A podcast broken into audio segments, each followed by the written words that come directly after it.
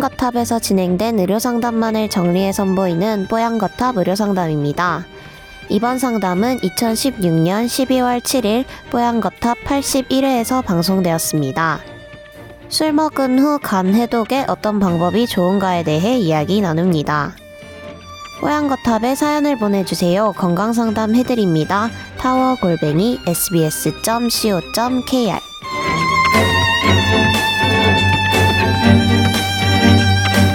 이분은 아예 처음에 제목을 타셨어요. 간 해독 비법을 알려주세요. 이렇게 제목을 타셨습니다.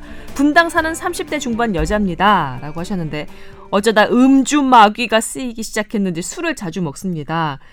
아, 뭐 조동찬 기자님처럼 그릇이 작아서 그릇이 폭발하기 전에 그렇게 한번 재볼까요? 음주로 스트레스를 푸는 편입니다. 아, 기분 좋게 즐겁게 술을 마시면 정신 건강도 좋아서 장기들도 내 안에 몸속의 장기들도 다 이해해 줄 거야라고 생각하면서 모르는 척 방치하면서 먹었는데 아 이게 좀 탈이 나기 시작하는 겁니다. 어, 건강이 좀 염려가 되는 거죠. 헛개즙 먹고 있는데 효과가 있을까요? 술 좋아하는 사람 중에 나쁜 사람은 없다고 하던데 애주가 여러분 힘내세요 라면서 메일을 맞춰주셨습니다. 제가 저번에 뭐 그 그 헛개 얘기를 했었잖아요. 음.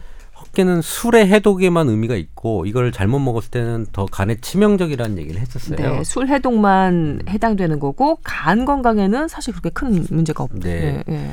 그 제가 그래서 이 방송을 하고 나서 그 SBS 모닝 모닝 와이드에서 취재를 왔어요. 그거에 대해서 근거를 달래는 거예요. 음, 그래서 내가 어디서 봤지? 그래서 쭉 다시 찾았어요. 한 하루 정도 거면서 해외 논문들을 쭉 리서치해주고 음. 그다음에 국내 논문하고 어 우리 한의학 서적 한 20개 정도에서 네. 이 지구자라고 해요. 헛개를 음, 뭐 호- 헛개나무라고 하기도 하고요. 네. 헛개나무라고 하기도 하고. 네.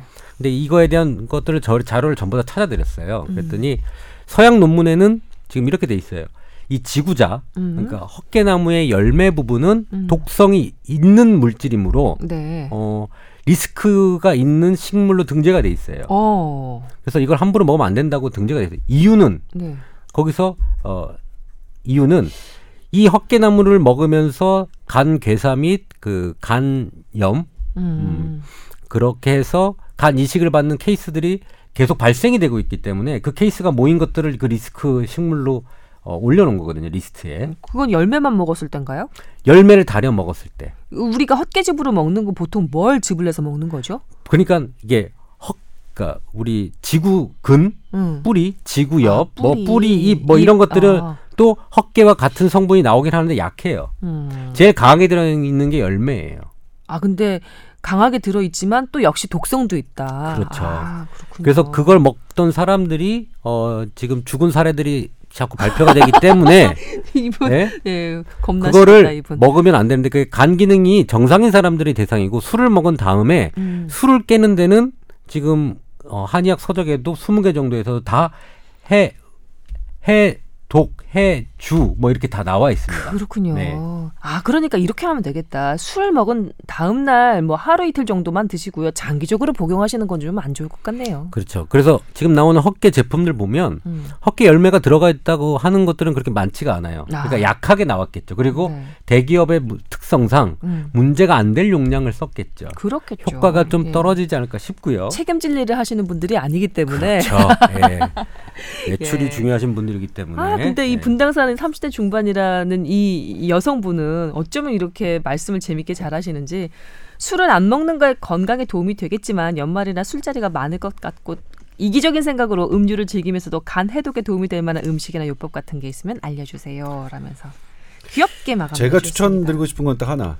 물을 물을 물을 그 많이 드십시오. 술자리에서. 물을 많이 네. 드시라. 예, 네. 알겠습니다. 아주 기본적인 상식인데 고맙습니다. 네. 그리고 예. 간 해독을 하기 위해서 뭘 자꾸 먹으려고 하지면 안 돼요. 어, 그건 무슨 얘기일까요? 더 안 먹으려고 해야 된다는 생각을 가져야 돼. 그러니까 술도 안 먹고 뭐도 안 먹는 거. 그다음에 음식이나 이런 것들도 어떻게 하든 덜 먹게 하는 게 사실은 지금 더 중요할 것 같다. 간 해독에는 그게 더 네. 중요하다. 그리고 좀 좋은 제품, 좋은 재료를 좀 소개를 하면 음. 도토리. 도토리? 원래 도토리가 중금속 해독하는데 원래 특효잖아요. 아, 그래요. 옛날에 그 모르셨어요? 옛날에 수채군형이라고 우리 집안에 수채 군형이래. 네. 수채 구멍. 네. 수채구멍이 막혔을 때 네. 도토리 가루를 뿌렸어요 어르신들이. 그러면 이게 그 찌든 때 이렇게 했던 건 싹 내려갔거든요. 와.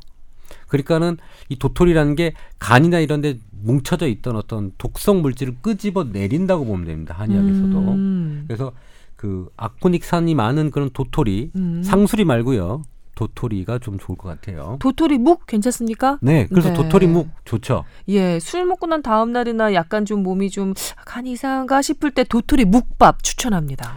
왜냐하면 도토리 묵 이건 칼로리도 많이 적고요, 그죠? 그럼요. 어, 어, 예. 이게 포만감도 주면서 술도 그러니까 도토리 묵에다가 헛개 달인물로 밥을 비벼 먹으면 되겠네요. 오, 예, 예. 분당 사는 30대 중반 여성분 잘 들으셨지요? 저도 덕분에 여러 가지 좋은 정보 잘 알았습니다. 예. 자, 행복한 애주 생활 즐기시길 바라겠습니다. 도토리 묵과 함께.